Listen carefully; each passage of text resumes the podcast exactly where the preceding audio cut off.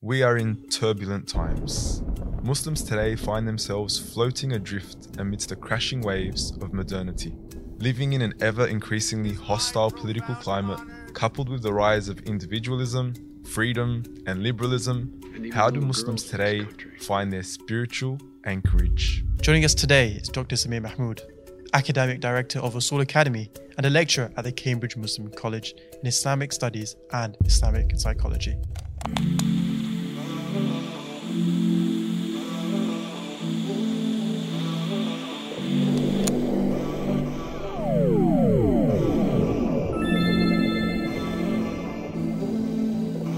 Dr. Samir, welcome to the podcast. It's an honor to have you. It's a pleasure to be here. Thank you for inviting me. Doctor, let's get started straight into this conversation. And for many of our viewers, the word postmodernism, it might be an unfamiliar term. So, in simple terms, how would you define postmodernism? What is it? I mean, essentially, postmodernism is post-modern, Mhm. right? So after modern. Um, in order to understand postmodernism, one has to understand what modernism actually was. So if we go back a little bit in history, just um, a bit, bit of a historical um, uh, dimension to it. Uh, around 17th, 18th century, uh, Europeans, for various reasons, um, experienced a fundamental cultural, philosophical, social, economic, political shifts away from the um, certainties of the past and into a world governed by, largely governed by reason, by Mhm. rationality. So, in the realm of philosophy, there was a shift away from the truths of revelation towards the truths of pure reason. Um, in the realm of culture, there was a shift away from a reliance on the institutions of the church and the uh, meaningful relationships established by those kind of traditional relationships of family and guild and trade, etc., to more rationalized um, bureaucratic structures of the modern nation state. Mhm. In economy, there was a, a shift towards more rational governed economic policies rooted increasingly in um, uh, capitalism. And in terms of um, uh, religion, obviously, the uh, move away from revelation uh, in favor of um, human reason, away from God in favor of the human being. Mhm. So this ushered in a period of modernity or modernism, as it's, it's become known, um, with which kind of uh, initiated a radical break with the past, complete break with the past. Uh, almost as if the European decided they wanted to turn a new page in history by founding their culture, civilization, their sense of meaning, sense of purpose, sense of morality on new foundations, rooted in the human being um, and rooted in um, the faculty within the human being we call reason. So detached from God Mhm. above, detached from tradition from the past, um, the Europeans embarked on this grand cultural uh, project. Um, by the 20th century, this project of um, basing civilization, basing human existence, are exclusively on human reason, detached from the past, detached from tradition, detached from the moral certainties of um, uh, religious revelation, uh, detached from God, proved to be a fundamental failure, major failure. And um, in the wake of this breakdown in uh, this grand project and grand narrative, partly triggered by global wars.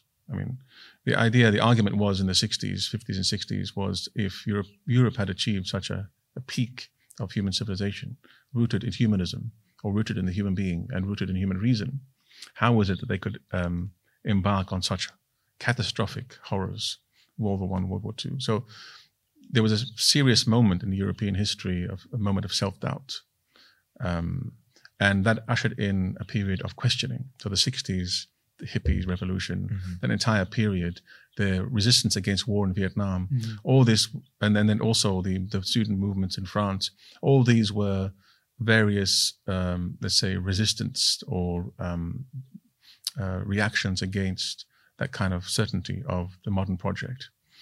And in its wake, postmodernism was born. Right? Postmodernism is what? If modernism exclusively relied on human reason as a means for understanding the nature and fabric of reality, which is embodied in science, um, and if modernism believed in the absolute certainties of uh, the human being uh, um, and the integrity of the human being, um, as someone or entity cut off from revelation, cut off from God, Mhm. then postmodernism, and, and, and if modernism um, believed in a complete radical break with the past, postmodernism provided a number of cracks in those kind of um, perspectives or that wall of certainty, um, opening up the possibility of exploring um, uh, post truths. So, for example, um, if the absolute certainty of human reason was incorrect, then maybe there's no reason. There are Um, no maybe there's no truth. I guess it is really that breakaway from objective truth to subjective absolutely. truth. Yeah, absolutely. So one can define postmodernism as the rejection of truth with a capital T, Mhm. the acceptance of multiple truths, and the rejection of moral certainty, you know, objective standards for what is right and wrong, in favor of moral relativism, um, the utter and complete rejection of objective standards of beauty, um, and acceptance of subjectivity of beauty. And this is all as a result of um, the increasing uh, centering of human thought and action on the individual. Mhm. This hence the birth of individualism. Because when you empty out uh, the uh, previous social, cultural, institutional functions performed by traditional societies, um, and uh, you increasingly transfer that function and authority to the state. And when, if you define liberation and emancipation from religion and God uh, to be um, uh, rooted in severing that relationship between with religion and God, what you end up doing is uh, you, you define the true essence of what it means to be a human being as to be an individual who grows and defines themselves on their own terms, independent of any external authority, whether that's God, whether that's tradition, whether that's culture, or in the tradition of someone like Rousseau, society itself. And so what happens with this individual? Individual becomes inflated and inflated and inflated and inflated because you're, you're, you're putting greater emphasis on the capacity of the individual to self-define what meaning is, what purpose is, what is true, what is right, what is wrong, what is beautiful. Hence the birth of individualism. I think you've touched on a lot of uh, topics there, Dr. Samir. I think I personally find it hard as being a host and to navigate this conversation, and also those of just trying to get my pen There's and paper lot- and there's a- scribing a definitely a lot of this right down. But I think you have touched on a lot of things. And as Kamal was saying, it's also very important to define these terms that we talk about in the conversation that we intend to have. Um, but al- alongside Kamal's question, I would ask you you talk about individualism and you also talk about the self. I think it is also important to identify what is what is this what is the fitra? What is what is the nafs? Are they two separate things? I think often today we also get them conflated with with one another like a corporeal kind of thing. So dr Samir if i could ask you on a surface level um, what is the ruh what is the, what is the nafs? What is fitra? Because we are not born sages right?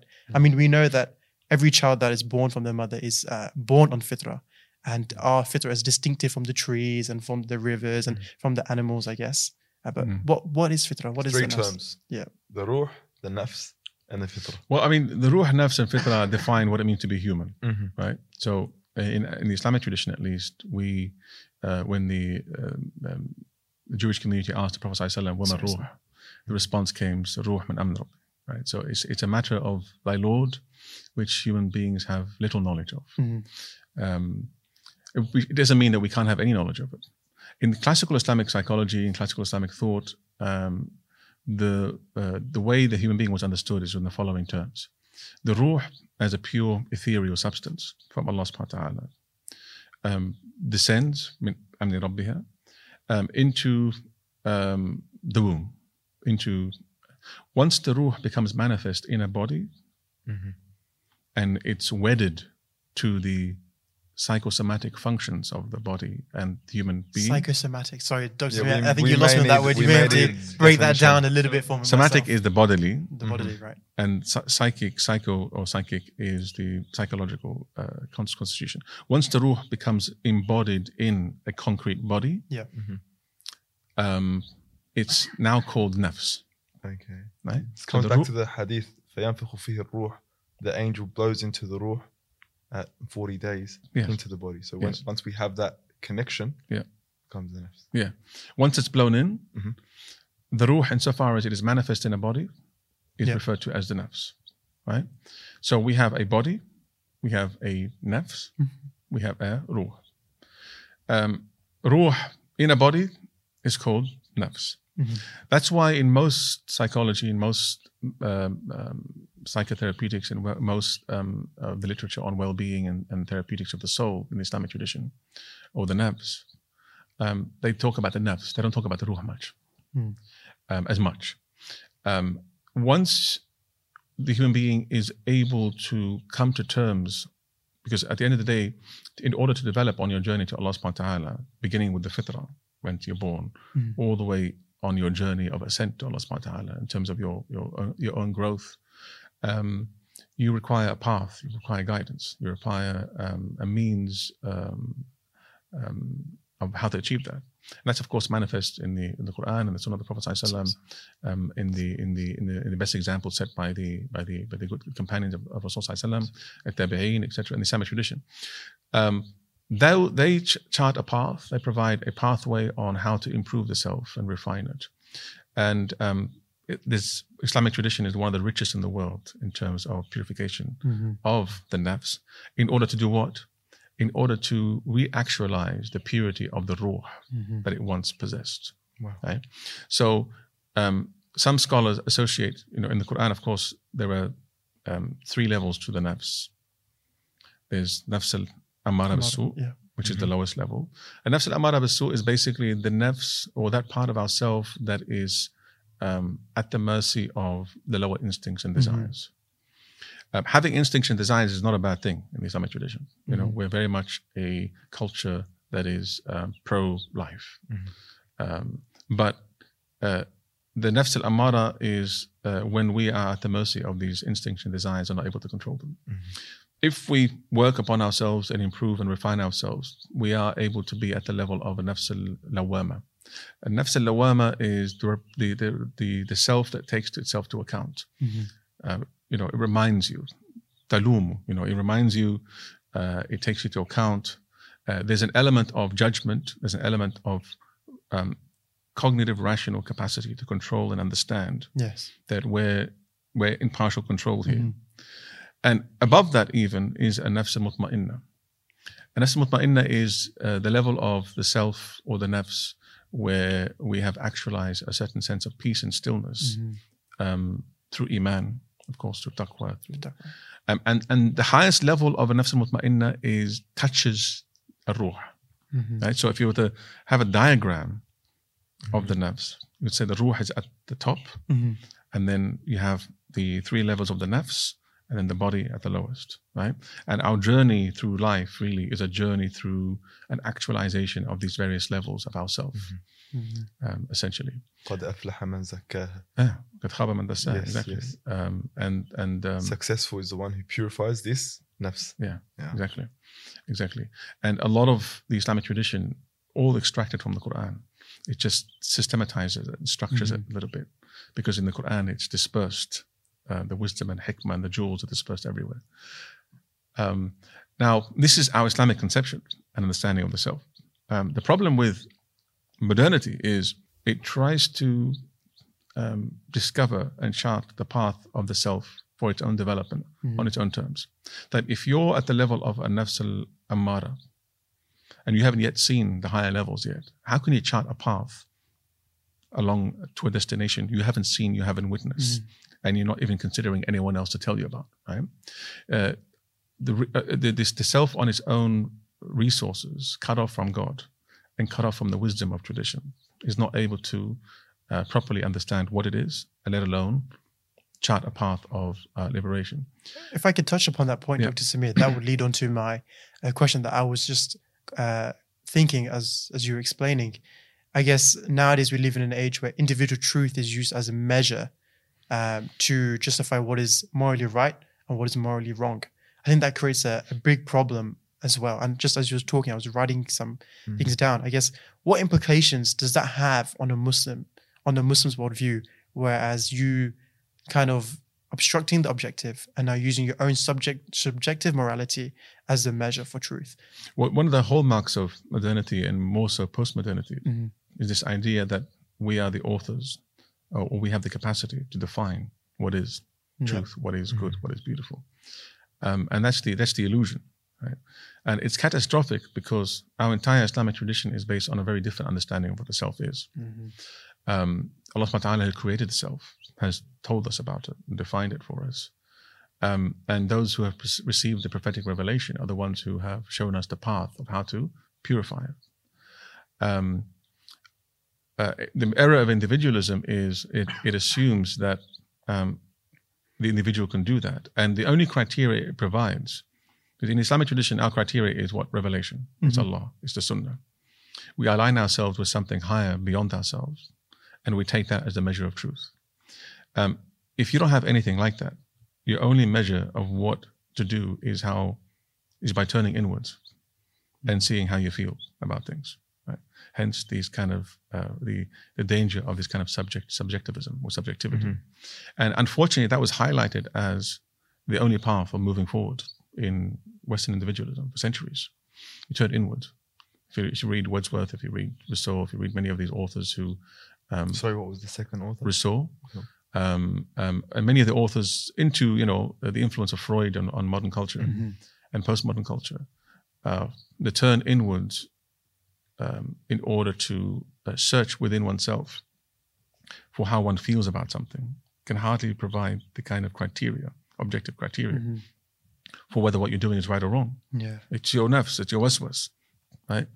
Um, so there's a fundamental problem there. Now, in the Islamic tradition, alhamdulillah, we believe that the self is not what you make it out to be. You know, individualism will tell you you are what you make yourself to be.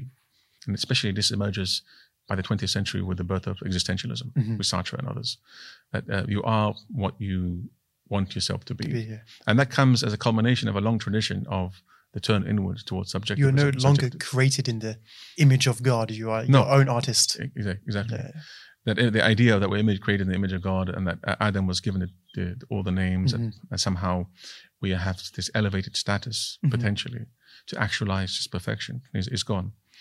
Um, and so what ends up happening is um, uh, you end up in an, in a, a- dark inner subjective realm um, uh, closed in on itself. Right? One of the um, one a great scholar once said, um, the Enlightenment and up until the early 20th century cut us off from above, Mm. from God. You remove yourself from the garden as well. Yeah. I've read so far. And Freud opened up opened us up to the hell below, Mhm. right?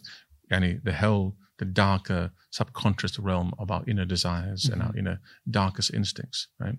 So, um, how do we navigate that? The Islamic tradition provides a very different model. Uh, the notion of the fitrah is very important. Mhm. Uh, in Islamic tradition, there is this idea that we aren't, we cannot define who we are entirely Mhm. but we are created upon a certain nature. We are created upon a certain disposition, a primordial disposition, the fitrah. And if we veer off that path, we experience all sorts of psychological hells and misery and Mhm. pain. Hence the birth of many of the contemporary pathologies of the modern world, whether it's nihilism, alienation, psychosis, neurosis. Many of these have to do with um, this fundamental um, uh, shift and error uh, in by putting the great burden of defining what is, Mhm. what is right, what is wrong, what is true, what is beautiful upon the individual. The individual individual can't carry this burden. Mhm. We're not made to carry this kind of burden. Um, hence the sense of loss, alienation, lack of meaning. I mean, nihilism is the lack of sense of meaning and purpose. meaning. and Well, I guess you've also touched on a very important uh, topic there. I guess we're kind of pushed to this um, corner of darkness. I guess the world will kind of push you to a corner and it will ask you and who you are. And if you don't know, I guess it will give you that meaning. But you've also talked about, for example, Sigmund Freud and um, other political movements as well. I guess my question to you would be, um, how can we navigate a space where we are, you know, we're we're in the light of how can I put this simply? We see a lot of Muslims nowadays at university, um, you know, aligning themselves either with the extreme left or the extreme right. And we can understand that a lot of these things that they put out there are very, I guess, sympathetic. You can understand why Muslims would align themselves with that. For example, if you're at a rally, you have perhaps the communists or the LGBTQ movement joining your Palestinian rally, and then you kind of attend theirs, and you kind of say, it's okay, they attend ours, we attend theirs. That's how people kind of perceive it to be. But how do we navigate this space yet remain faithful to our own tradition without falling into the traps of modernity and all these? Essentially, we need to do what you know we're doing at Usul Academy. Mhm. Uh, we, we, our our motto. Shameless plug, but it's respected. Yeah, I mean, our, our motto is al tajdid al muassal, right? Uh, renewed revival, Mhm. um, or rooted revival. Sorry, rooted revival, which is the idea that any attempt to um, revive, obviously, we need to revive uh, our, our tradition, but uh, any revival has to be rooted. Uh, rooted in what? Rooted in the immutable classical principles of our tradition. Mhm. Um, I'm reminded, uh, a lot of the movements today remind me of the initial reaction of Muslim scholars um, when they first encountered modernity. Today we live in a postmodern age, so a lot of the movements you mentioned uh, quite postmodern. Mhm. But if you look at the early 20th century, late 19th, early 20th century, in the way in which Muslim intellectuals and shuyukh responded to the onslaught of modernity, you see that one of the things that characterizes their reaction, their response, and it was reactionary. Why? Because they didn't have time to digest the essence of what modernity was. Mhm. Many of them superficially saw uh, advancement in science and advancement in technology.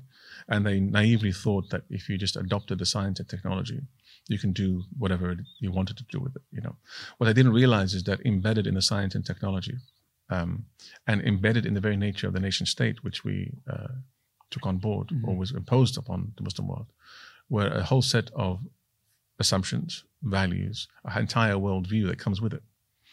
Um, unless we uh, are rooted in our Islamic tradition and its principles, and simultaneously are able to fundamentally and profoundly understand the essence of the modern world and the postmodern world, uh, we're not going to be able to uh, chart an alternative Mhm. um, for the Muslim youth. Um, many Muslim youth, um, in the absence of a metaphysical Yeah. tradition, a cosmological tradition, um, an intellectual tradition, We lack that, I think, especially Yeah. in these kind of circles. in, in absence of being rooted in something like that, Mhm. um, they're not able to. Uh, they're not equipped with the tools, Mhm. the intellectual resources, and the the correct perspectives from which they then evaluate a lot of the ideas that they seem to be engaged with. What happens is they may come across a, a movement that emphasizes a question of justice. Yes. I mean, people fall into critical theory and Exactly. gender theory, all these types of theories. It comes, how can you know? It's quite uh, calamitous on the soul itself, as it as is. we touched upon. It is. But where do you think that comes from? Is it this bruised sense of entitlement, or what is it? Sorry, I didn't mean to cut you off. It comes from the fact that it addresses an important um, issue, Mhm. ju- injustice, and um, while they're drawn to it because of the the fact that it's addressing this injustice and unmasking it, Mhm. what they don't realize is um, they accept everything that comes with it They kind of fall into the trap of it. in the process. Mhm. It's like uh, our father and grandfather's generation when they imbibe Marxism, Mhm. you know. Especially for the Arabs as, as well. especially well in the Arab world, yeah. I mean, they you know, and they took this Marxist idea of anti-capitalism, Mm-hmm. anti-colonialism, and um, against the injustices, Yeah. and uh, took it on board with its entire worldview. Right, profoundly problematic. Mm-hmm. Karl Marx has a, a, a number of good things to say, but uh, um, take it all on board Mm-hmm. is profoundly problematic. Um, and it, it's the lack of the rootedness of Mm-hmm. the people who did that. If you look at the late 19th, early 20th century, many scholars who were rooted in the classical tradition didn't fall prey to this error. Unfortunately, they've been neglected. Mhm. And we're actually organizing a conference this summer to Inshallah. revive interest in them, right? Classically trained scholars who uh, responded and critiqued modernity Mhm. in very interesting ways from a classical Kalam perspective, from a classical philosophical perspective, from a classical usul fiqh perspective, etc. Um, these youth, unless they root themselves once again in the classical tradition, they won't have the correct tools and broad metaphysical framework within which to make sense Mhm. of all this. I remember I was a student in anthropology many years ago. I did my fieldwork in the South Pacific. Um, and at some point, I decided to quit anthropology. At that point, although I had some traditional training with some shuyukh, it wasn't yet in the intellectual disciplines. It was, and the basics, ulum hadith and Quran. and, Um, and anthropology was insidiously the, the perspectives of anthropology, because if you study anthropology long enough, it teaches you the absolute relativism of all cultures. Mhm. You know, moral right and wrong is just a cultural construct of some culture somewhere. Mm-hmm. And so it makes you question, well, where's the universal validity and objectivity of my own standard? Mhm. So I quit it because I felt like it was beginning to disturb my soul. Um, it's only later after I studied the uh, mature uh, Islamic intellectual tradition that it gave me this framework within which now to appreciate anthropologies, limited and relative Mm-hmm. truths and perspectives, and put them in their place, Mm-hmm. right? Um, and that's important. Many of these youth don't know where to put these perspectives because they don't have the broader framework, and mesh, Mm-hmm. right? Um, and so, in the absence of that, um, they're just going to be drawn into one ideology after another after another And be swept under the wave. with very serious detrimental effects. And we've seen that with many political movements. Come out. Do you have any thoughts on that? Yeah, definitely. I feel like it's very important for us as Muslims to have that framework, to have that guide, guidance and that those guidelines, because Allah Subhanahu wa Taala, like in the Quran, like he, he condemns these people so many times. Like, do they have a book from which they discern right from wrong with? In another instance, we see Allah Subhanahu wa Taala saying, "Do you see the one who takes his desires as his God?" And I hmm. feel like in today's day and age, we definitely see the the main idol that's being worshipped is the self and the hmm. individual self, the subjective self. And if we don't have that ability to dis- to discern right from wrong, it, we do definitely get swept under the tidal wave of postmodernism and everything that it has to offer. Another, I guess, common movement we're seeing rampant today is the rise of cancel culture. That's another movement, Definitely, the yeah. woke movement. And we're seeing a lot of Muslims, I guess, adopt this framework. We're mm. seeing them use this framework to, like, I guess, insidiously tarnish the reputation of different mashaykh, different scholars. They've taken this movement on board and they don't have that Islamic framework to navigate right from wrong. Because perhaps there are some, you know, aspects of cancel culture that we are sympathetic towards, calling out wrongdoing. But then when we don't understand the entire framework Mm. of Islam and we adopt the entire framework of cancel culture instead, then we see a, a recipe for disaster. Do, do, you, do, you, do you see that where I'm coming from? Do you absolutely, feel that? absolutely. And uh, as Muslims, we shouldn't be, we shouldn't necessarily be get bogged down in taking sides with these. These, these, Mm-hmm. a lot of these issues, in my opinion, you can clearly document and chart how we got to the point today Mhm. where a statement like "I'm confused about my gender" makes sense. Definitely. Makes sense, yani, not makes sense from an Islamic perspective Mhm. makes sense in, in you know in contemporary culture. Um, but if you look at the, the the steps taken from individualism, subjectivity, Freud, sexualization of identity, Mhm. and wedding that to uh, left wing um, politics, Politics. the inevitable result is is is woke cancel culture Mhm. and this whole uh, gender confusion. Gender fluid. once you yeah once you separate once you once you uh, um, define or once you say that the human being uh, subjective um, ideas and feelings defines what you are not your fitra Mhm. not an essential nature what you decide it is automatically what you're doing is you're now you're, you're severing the relationship between any intrinsic essence that you have Mhm.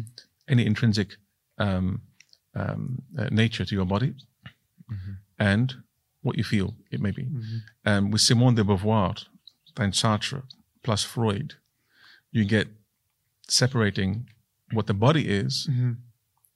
your sexuality, Mhm. from what you may or may not think you are, gender. The severance, this final severance that happened in the 50s and 60s, is the i- direct result of that is, you know, I am the gender I define myself to be. Mhm. as I feel.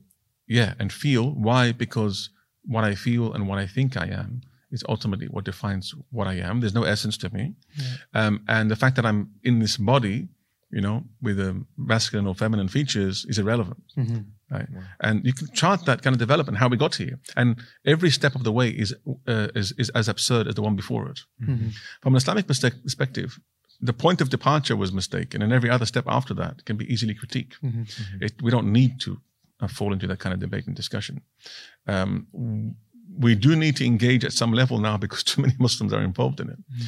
But I think a lot of our energy should go towards uh, offering an alternative. Mhm. Um, uh, Muslims aren't yet offering humanity an alternative. Mhm. Um, we're neither left nor right. Okay? There are certain aspects of the left that some Muslims might find appealing to their sensibility, sense of justice. Um, there are certain things about the right, in terms of its maybe its values, uh, conservatism, that, its conservative nature, that, the but family. We're neither this nor that, mm-hmm. right? Um, and and getting too bogged down in these is is, is, is problematic. Mm. It yeah. comes back to like, it doesn't matter. Anyone can say truth. You know, even the shaitan can say truth. In in the famous hadith, we see sadaqa wa huwa kadhub. You know, the shaitan spoke the truth, but he's a liar. Mm. So not it doesn't matter who is saying what so many a time Muslims will feel like, no, we have to side with the left or we have to side with the right. How can you side with the left when, you know, or how can you side with the right when they're Islamophobes? We're not here to side with the left nor the right. We're here to stand up for our principles. If our principles somewhat happen to align, then okay. But we're not going to be tied down to this movement. Um, Doctor, there is another uh, hallmark of postmodernism that I feel is very important for us to uh, draw upon, and that is the severance between our connection, our I guess fitra, our Mhm. our bodies, with the natural world. Mm. You know, in the postmodern era we find ourselves in today, there's a heavy reliance on technology, consumerism. Um, we're we're in like the Uber Eats generation where everything is streamlined towards us. We are extremely privileged, and we have this uh, disconnect between the human body and the natural world. What implications does that have on our fitra or our relationship with Allah subhanahu wa ta'ala? That has huge implications. Mm. It, it inhibits um, the, the fitrah. The fitrah is, um, if you go back to uh, trying to understand what the fitrah actually is, it's it's a it's a remarkable dimension of our being, where we come into this world already predisposed towards Allah subhanahu wa ta'ala. Mhm. We're there are already studies pre- that show that children, I Yeah. think Justin Barrett was the one who said that children have that innate belief in Allah or God, the absolutely creator. Absolutely. Uh, innate, innate predisposition toward Allah, an innate predisposition towards uh, the good um, that has to be nurtured. That's why at a certain age, the fitrah can be covered over. You know, your parents make you a Christian or a Majus or etc. Uh, according to the hadith. And so, um, but the fitrah is also um, uh, a more primordial, natural way of being. If you remember the hadith in, in the in the story of the Mi'raj, where the Prophet ﷺ was offered two cups, a cup of wine, cup of, Mhm. of laban, yani milk, like milk. like milk. Um, he chose um, uh, the milk, and um, if uh, and and and if you if you think about it, you know, wine is often associated with Christianity. Right? Um, it's fermented. It's an Yes. artificial drink that had to go Mhm. through a number of artificial processes in order to become the, the drink that it actually is. Whereas milk is naturally sustaining in its natural form. Mhm. Right? So Islam is that return to the primordial fitrah uh, that underpins all human beings and our human nature. And if you look at every aspect of our tradition, um, if you look at the Sunnah of the Prophet, if you look at our ibadat, they're all closely wedded to primordial patterns uh, of nature, whether it's the movement of the sun across the sky that determines the prayer times, the movement of um, the moon, you know, and our fasting. And so the movement of the sun and, and, and the planets and the, and the spheres is not just a random blob of Mhm. material substances moving around in space. Accidents. In No, Yeah. I mean, they're literally manifestations Mhm. of divine actions and movements. And so, what better way um, than to have our own way of life Mm. align and attuned Mhm. to the divine rhythm in the cosmos? Um, and the movements of prayer, for example, um, align themselves well with the movements of nature. Mhm. Um, we, you know, we perform ablution with natural water. Um, we recite our Quran with the very primordial sounding words. And we're oriented towards a certain uh, direction, etc. Um, every aspect of our life, the Sunnah of the Prophet ﷺ is fitraic. Mhm. fitraic. In the latter days of human history, Allah subhanahu wa ta'ala is returning us back to the primordial fitrah. Um, and so if we follow the Sunnah, the Sunnah is like uh, protection. It's a way of life in the midst of the modern world that keeps us very close to the rhythms of nature and closely aligned to it. Mhm. If Muslims stick to that, they will never sever the relationship to, na- to nature. And this is why. And this is, I'm going to say something may sound a bit controversial, but I'm going to By all means, this is the most controversial podcast. I'm joking. um, if our ulama and our, our ulama need to take into account the particular moment that we find ourselves in human history, Mhm. so utterly disconnected from the natural world, so utterly connected from the rhythms of nature, so utterly out of tune with other modalities of time other than this, Mhm. that we should be encouraged to look and determine the prayer times by looking outside the window. Wow. Not, I'm not saying don't look We've at got the clock. apps. Do the Yeah. apps. Just the apps. our relationship to nature should never be mediated. Full stop. Wow. Right? I'm not against technology. I'm not a Luddite Mm-hmm. by any stretch of the imagination. You know, the 19th century Luddites went out, went around destroying machines and and, you know, and industries. No, and not not, not about Keep that. the But cameras safe. it seems to be colonizing every aspect of our life, and we have to draw a line. Definitely. We have to draw a line, and the line is, and my, so far as I'm concerned, is when it begins to intruding on our relationship to Allah and our relationship to divine actions in nature, natural world. Um, a Muslim is the last person on the planet whose natural way of life echoes the primordial way of life of primordial man in the beginning of times of history. The Muslim should be the last person who shouldn't look out the window. Right? Hmm. Or when Ramadan comes, we shouldn't go up onto the roof hmm. to sight the moon with the eye. Allah. I'm not saying the fatwa or the decision on when Ramadan happens has to be determined exclusively by looking at the moon. That's something for shuyukh to, to work out. I'm saying as a people, as Muslims. Um, Even the feeling, the feeling you get can just you by imagine? looking at Can you imagine the moon. ummah um, the night before Ramadan turning off the lights and two billion Muslims standing on the rooftops, Allah. right, looking for the sign of Allah? Allah. Can you imagine? I mean, that image. After you mentioned to the people uh, at work over here, I said, you know, the moon that you look at is the same moon that the Prophet Sallallahu Alaihi Wasallam looked at. Absolutely, absolutely. Connect with them. Looking out at the sun and trying to determine the prayer time, Your and then length. and then correcting it, Mhm. then correcting it by looking at your watch. But if my first relationship to the rhythms of nature Is are mediated, Mm. I'm completely severed from nature, and that's deeply and profoundly problematic. It may not have been an issue, uh, uh, uh, you know, hundred years ago, two hundred years ago, to purely determine prayer times or whatever it is through some kind of astronomical calculation, right? Because we were so embedded in the natural rhythms, it wasn't an issue. But now it's become an existential question of survival. Our own sanity depends on the extent to which our own relationship to Allah subhanahu wa ta'ala still depends on the extent to which we maintain this relationship. Um, and so uh, it, it's, it's very important. So prayer times, um, The orientation of the Qibla. Mhm. Mm. You know, I remember I read in a book many years ago. Facing west in Australia. In Australia. Yeah, I mean, look, getting your bearings and knowing east, west, north, south is an important is important part of our mental health. Mhm. Psychologists have proven this. Wow. Knowing where the sun is, knowing north, south, east, west, your basic directions, um, uh, where the wind currents are coming from. These are primordial aspects of you know being attuned to the the natural world. Um, there's nothing wrong with orienting yourself and trying to find the qibla, and then looking at the, the app to determine whether you got it right or wrong. Right? Um, I would even go far as to say, you know, forget about the app. Um, uh, I, I, I've known shuyukh have said that um, ijtihad in this particular moment, if there's a group of people and their kind of ijtihad is overlap in that kind of a certain direction, that is fine. Uh, because the act of searching for the qibla itself, whereby you're orienting your heart towards Allah subhanahu wa ta'ala, is a ibadah, Wow. right? That's huge. Subhanallah. The moment you decide, wajhak, turn. Like absolutely, That's the ibadah. where you're Wow. turning, you're turning to Allah. You're not turning to the, Allah. to the Kaaba. Mm. You know, what did Umar say about the Kaaba? You know, I, or the stone, black stone. I saw Rasul Sallallahu Alaihi Wasallam kiss you. I'm kissing you. I'm not doing it for your own sake. Um, orientation to the Kaaba in the Islamic tradition is uh, a mercy from Allah subhanahu wa ta'ala um, because we need a certain direction to turn towards Allah subhanahu wa ta'ala.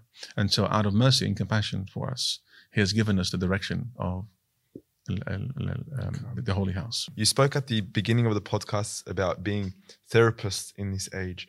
And in today's age, we're seeing postmodernism pre- present a crisis to humanity. Another crisis is the crisis of nihilism. Nothing carries meaning. And we're seeing rampant depression, anxiety.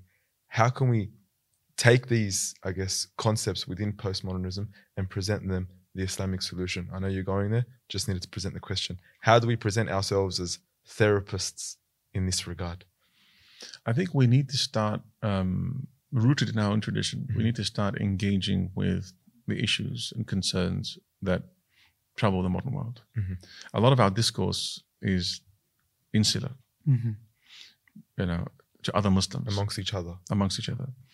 It needs to. it- we need to go back to the Quranic "Ayyuhan nas," right? That's our Oh, people. Islamic message is "Oh people," right? Um, because what is desperately needed today is an alternative for humanity. Uh, unless we can help rectify things at a global level, um, or um, i- among communities outside the Muslim community. Um, there's not much you can solve exclusively within the Muslim community. It's a global issue, and given that Islam um, is essentially a universal dispensation, we're not carrying the the message in the way we're supposed to, right?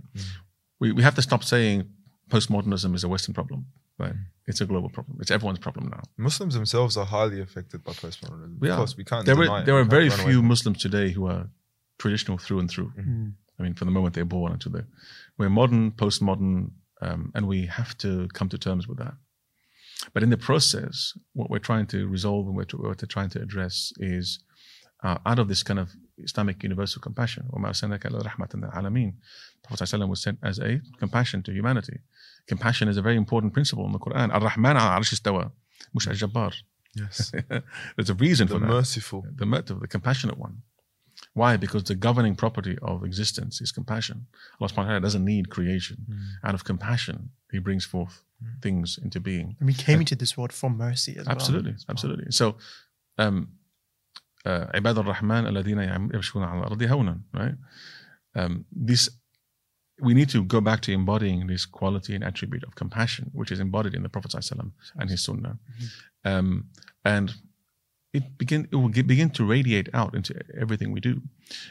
The primordial Sunnah, the Sunnah of the Prophet ﷺ, the, the amazing thing about Islamic Sharia and the Sunnah of the Prophet ﷺ is unlike some other religious traditions where there's a lot of artificial do's and don'ts Mhm. and it's constructed by the human mind. The Sharia, which means the path to a watering hole, um, consists of guides, guidelines, or guidance that reorient us to being what we are intrinsically created for. It's very natural, you know. Um, I'll give you an example. I, I given uh, before. Um, um, just, just example of how primordial it is, and and and, and this this touches on the, the point of how we can, um, if all human beings, as the Quran teaches us, um, are born with the fitrah. The, the fitrah is never completely um, extinguished in every human being, and so all human beings have a common ground, and we as Muslims need to work on that common ground that we have in order to reach out to others. Um, I was sitting in a restaurant in Granada with a German delegation, and they served uh, meat and all sorts of different foods and whatnot. And I, I decided to have um, the salad, veget- vegetables and whatnot. Especially, you know, in Granada, they have these, um, they have this tradition, which is unfortunate, where many of the restaurants still hang pork, Mm. and they serve a lot of pork because of uh, it was in response to the Muslim presence in the city. But anyway, so um, um, so I was very careful, um, very careful about how they cooked the food, the food, when. Anyway, I was asking all these questions. So as we started eating, um, the German delegation began asking me, you know, why aren't you eating meat? I said to them, you know, personal, philosophical, ethical reasons. Like, that's, that's interesting. Um, so they asked me, so what are the reasons? I said to them, well, you know, I mean, um, I really got to make sure that, yeah, that the animal was treated well and well fed when it was Mhm. alive. You Mhm. know, I wanna, I wanna make sure it was frolicking around in a paddock somewhere, not in a cage, right? Um, I said, oh yeah, that's, that's important. I think that's really interesting. And, I, and then they said, well, go on. Any other reasons? I said, well, I mean, I got to make sure that the, that the animal was killed with the most minimal pain. Mm. You know, I mean, you can't kill animals in an industrial complex manner. And they said, oh yeah, that's that's that's you know that's really interesting. I'm, I'm really intrigued. And so at this moment, They're drawn the in. other hmm? They're drawn into. join in. Yeah, drawn in. At this moment, other members just put their knives down and began listening in. Um, and they, they asked, you know, so go on. I said them, well, you know, I think, I mean, we have no intrinsic right to kill these animals. Um, so I I like to invoke a cosmic compassion to put myself in a state of compassion when killing this animal. Mm. It's only right to do so. And and and they're like, wow, that's fascinating. I never saw it that way. And I, I, you know, I really love that philosophy. And I said to them, that's what we Muslims call halal. Yeah, in a nutshell. The, In a the, the kind of the jaws just dropped. Like, and they said to me, we've never heard So that's what halal means. I said, Mm. them, well, essentially, that's what halal meat is, right? Um, and they said, and they said, uh, so in my mind, I could have gone about this in a very different way. I could have said, "Uh, uh, it's not halal. I don't eat it, thereby invoking my right as a minority to separate dietary laws. Mm. When in fact, what I should have been doing, what I did do, is invoking our common, primordial, um, ethical principles for not eating meat. You see the difference? Yes. Muslims today are too caught up in, in, in, in, in demanding what is rightfully theirs as a minority. And we've forgotten that um, our whole tradition is not based on the rights of a minority, it's based on the right of a human being. It's based on the right of the Khalifa. It's based on the right of what is intrinsically natural to do. If you take halal, if you take every aspect of our Sharia, right, it's perfectly attuned to the nature of what is, perfectly attuned to the primordial way of being. And if we articulate it this way, no person in their right mind, except a Lahabite, you know, um, who has some pernicious intrinsic hatred of the truth, Mhm. right? Everyone else will, will, will find it appealing, except for someone who's, you know, hell bent on fighting the truth and Allah, and, you know, and those category of people do exist, right? So not all people are uh, Islamophobic because they hate Islam.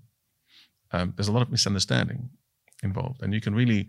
Um, so if we start articulating our Sharia as part of a universal human conversation about what is better for us as human beings, um, I think you'll get a much more interesting conversation. You know, um, and what sacred text has more references to the natural world than the Quran? right? Um, again, you mentioned nature, right? Um, our whole tradition is rooted in the natural world.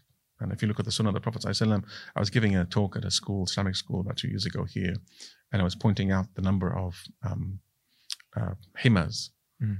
uh, natural reserves set up by the Prophet and the Sahaba immediately afterwards.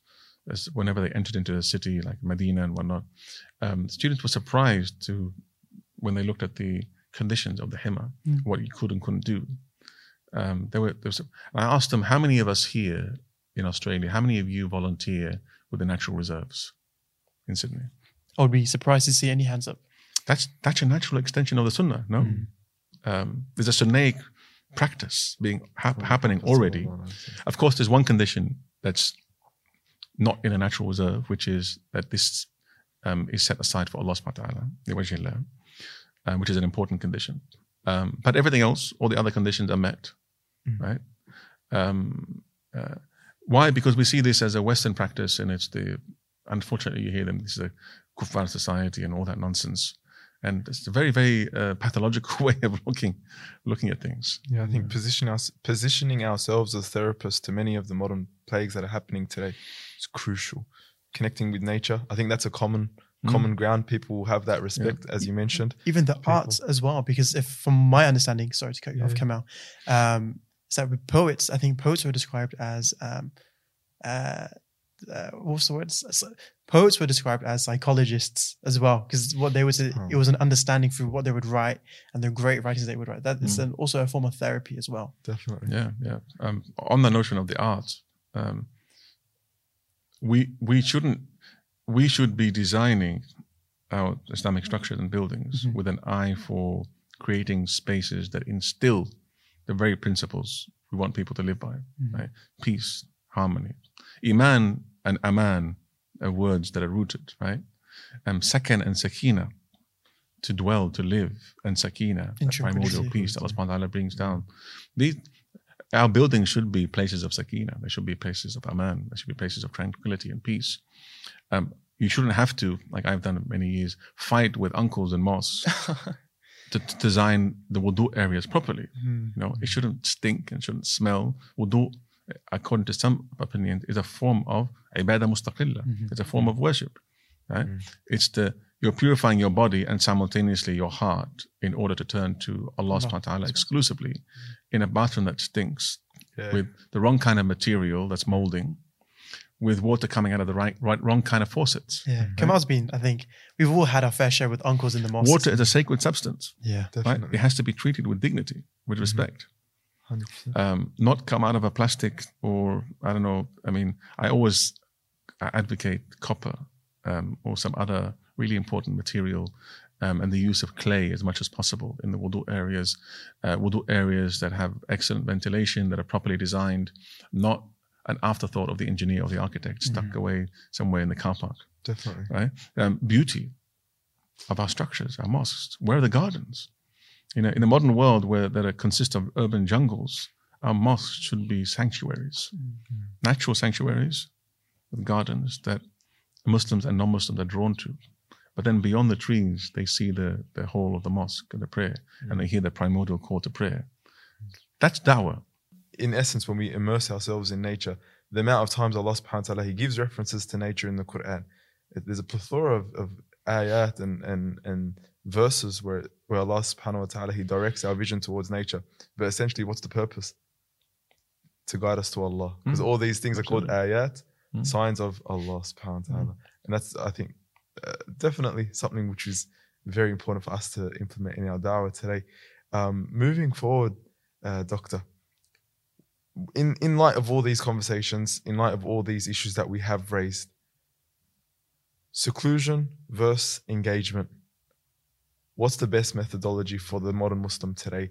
I guess both uh, both avenues do have their weight in our tradition. Mm. what is the best course of action? What Should practical we methods could seclude? yeah I- I'm guessing I definitely sense a, a, a pro engagement. Uh, Look, I think I think it's. that's interesting because I'm kind of seeing the bit of bit of the opposite Mhm. so that's interesting I mean, we don't have to really uh, uh, struggle over ourselves. this. This the. Sunnah Yeah. provides the answer to it. Mhm. Very clear, you know. Uh, there's there are no rahbaniya in Islam. There's no complete seclusion, isolation in that Mm. sense.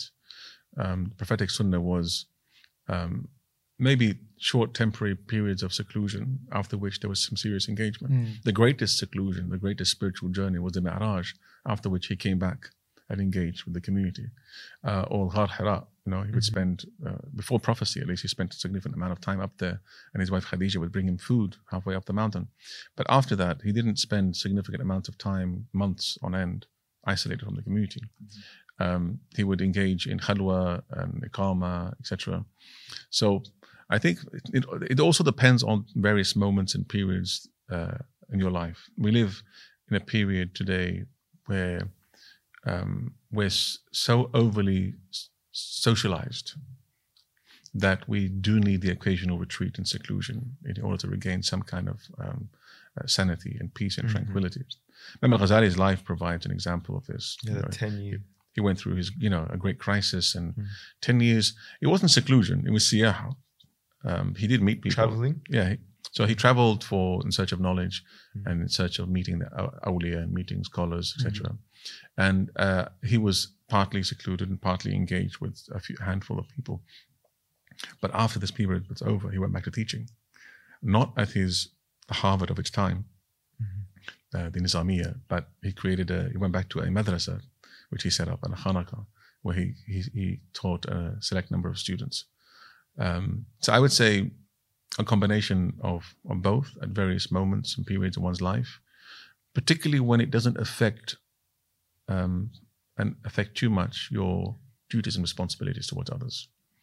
You know, if you have a you're a single child and you have a mother and father who are elderly, and you decide to go on siyaha, and you leave them on their own, Mm. it is problematic. Yeah. Yeah. I think we I think that answer was a good answer. I think we found the mizan. I think Kamal and I were The still balance. at a opposite that you think more in, I was more out, I was thinking more in, but I think we've kind of found Mm. that. on a weekly basis you can balance Mhm. between them you know if you go all day without i mean other than your prayer times we all need moments of stillness and tranquility on a daily basis and you know from experience especially if you're married with kids that if you go I on for a can't week speak. or two Unfortunately, soon inshallah Yeah. you'll join maybe perhaps you'll I join do- the club enjoy that time. I guess. Yeah, Enjoy that your time. time. uh, enjoy your bachelor's life uh, while it lasts um, because uh, it'll be very difficult Mm. you know but those moments are important and uh, uh, the greatest kind of spiritual insights and experiences happen during those moments Mhm.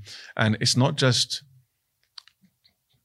you know if you're if you're uh, picking up your whatsapp messages every every time the, the, the phone buzzes that's not going to work Hmm. you need extended periods of time i used to tell my students often I used to run um, educational trips and tours to Italy a lot. Um, high-end educational and spiritual. May I uh, ask you why Italy? Italy seems like out of all the places, Italy is Um, of a, of a uh, convergence of, of, of, of factors and, and uh, uh, it's a place one of the few places in the world where you get um, the most exquisite beauty of nature combined with the most exquisite beauty of urban form. Mhm. very few places in the world and not just one or two places. Every single city in italy is like that. So anyway that's, that's another issue. Um, it's got a unique combination of factors and um, but um, it takes up to when you're traveling it takes up to five six days for you to remove yourself from the mental psychological uh, habits of where you were Mhm. let's say in sydney your daily routine um, and after the seventh day begin to experience something different Ah, right? Seven days. yeah people go on five day trips Hmm. I, I don't know how they do it. that's not that's not a that's not a, a proper siyah right um, it takes several days right It- our body our mind our heart has a certain logic to it that we need to follow um, uh, I remember I used to ask the student to sit in a piazza uh, at the end of every day for half an hour um, and allow the experiences of the day to sediment and settle. That half an hour extended their experience of the day by several hours. Like the day seemed much, much longer and the experience is much, much deeper. Hmm. Right? Again, uh, taking time to take in the experiences. If you're rushing around, checking messages, even on a retreat, that's pointless.